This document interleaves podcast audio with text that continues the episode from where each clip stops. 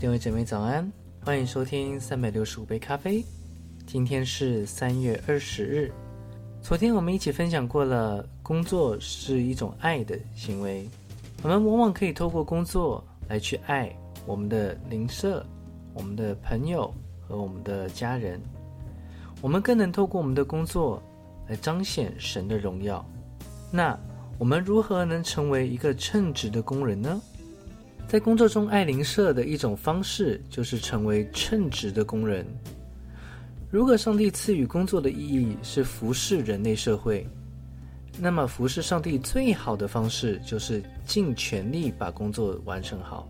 塞耶斯写道：“通常教会对一名出色的木匠的教导是：闲暇时间不要酗酒，不要违法乱纪，要坚持周日到教会敬拜。”但教会本应告诉木匠的是：你所信的宗教对你的第一个要求是制作品质优良的桌子。让我再举一个更为极端的例子：一九八九年二月二十四日，美联航八一一次航班从檀香山飞往新西兰。这架波音七四七飞机在上升到两千两百英尺的高空时，货舱门被冲开。强大的气流冲进机舱，将飞机内部撕出一个巨大的洞。机上九名乘客当即被甩出飞机，不幸遇难。两个右引擎被飞机的碎片撞坏，不能正常运转。飞机当时距离地面一百英里。机长大卫·克罗宁使出浑身解数，希望凭借他三十八年的飞行经验来挽救危局。大卫拼命用手紧紧地握着控制杆。用脚踩住控制板来平衡飞机，以解决推力不足以及失去两个右引擎的问题。最困难的还是确定飞行的速度。大卫将飞机减速到接近失速状态，不让空气进入飞机，防止飞机中的空洞继续扩大。由于空洞改变了飞机的空气动力平衡，因此。一般情况下的失速速度值在此并不适用。机长深谙此理，他必须在这种状况下做出最好的判断。不仅如此，飞机为此长途飞行承载了三十万磅的燃料。由于机身过重，无法保证在落地时不损坏起落架。随后，大卫又遇到一个新的问题：用来减速的襟翼无法正常工作。大卫不得不以每小时一百九十五英里的速度下降，而正常速度为一百七十。飞机重六十一万磅，这远远超过波音机型所建议的五十六点四万磅限额。但是机长这次降落却是所有机组人员印象中最平稳的，航空专家称之为奇迹。事故发生几天后，记者问机长。当货舱门被冲开时，他的第一反应是什么？大卫说：“我为乘客祷告，然后立刻投入到工作中。”路德宗领袖商人威廉·迪尔在讲述这个故事时，强调了一个很重要的问题。他写道：“如果从事属事工作的人不能在其工作中找到属灵的意义。”那么他们实在是过着一种分裂的生活，他们不能将主日上午的敬拜同其余时间的工作联系在一起。他们应发现日常的各种工作都具有属灵的意义，让人们在世能够遇见上帝，而非逃避上帝。因此，就属灵的意义来看，我们可以说工作即祷告。那么我们如何将主日敬拜同我们日常生活联系在一起呢？如何才能通过工作遇见上帝呢？迪尔讲到，首先能够让你确信自己是在工作中服侍上帝的，就是成为称职的工人。当美联航八一一次航班发生事故时，机长给乘客最大的礼物就是其多年的经验和出色的判断力，在危难时刻。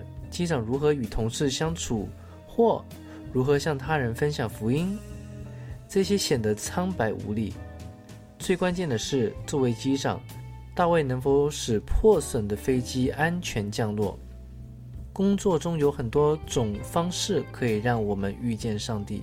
但如果我们作为基督徒的呼召是参与到上帝不断创造的工作中，那么服饰的基石便是我们要称职。我们必须将自己的才华发挥到极致。称职是一个最基本的价值，而不是最终达到某些成就，例如财富、地位的手段。尽管当你有了能力后，可能会带给你这些成就。称职的工作是爱的一种方式，这在我们生活中有诸多的应用。真正晓得工作意义的人会期待取得成就，但完全不因此而过度工作，或是因工作中遇到挫折而沮丧。如果是以此为基础，你就会选择让更多人从中受益，而非为了高薪的工作。特别是如果你本身擅长做这份能使众人获益的工作，不单是那些服务性工作，所有的工作从根本上来说都是爱邻舍的方式。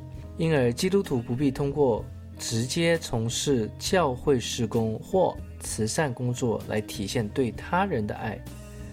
这一原则是我们从工作中得到满足感的一种主要方式。其实，我们的工作从属世的角度来看，并不令人称道，没有较高的薪酬，也不令人向往。我们都可以从中感到满足。正如路德所说：“即使客观上所有的工作对他人都很有价值。”但除非你真正意识到并理解工作是上帝呼召你爱邻舍的方式之一，否则你主观上不会感到满足。加尔文写道：“只要你遵从上帝对你工作的呼召，所有工作都将闪耀着上帝的光环，上帝都视为宝贵。”要看到加尔文在这里提到，遵从上帝对你工作的呼召。是有意识的将工作看作上帝对自己的呼召，并将工作献于上帝。当你这样做的时候，就可以确信任何东西都可以影射出上帝的荣耀。无论是平凡到打理花园，还是高贵到负责银行的全球交易，就像《烈火战车》中艾利克·利德尔的宣教士父亲劝告他那样。如果你可以漂亮的完成削马铃薯皮的工作，那么你就是在荣耀上帝。你每日的工作最终是在敬拜那呼召并装备你做这份工作的上帝。无论从事何种工作都是如此。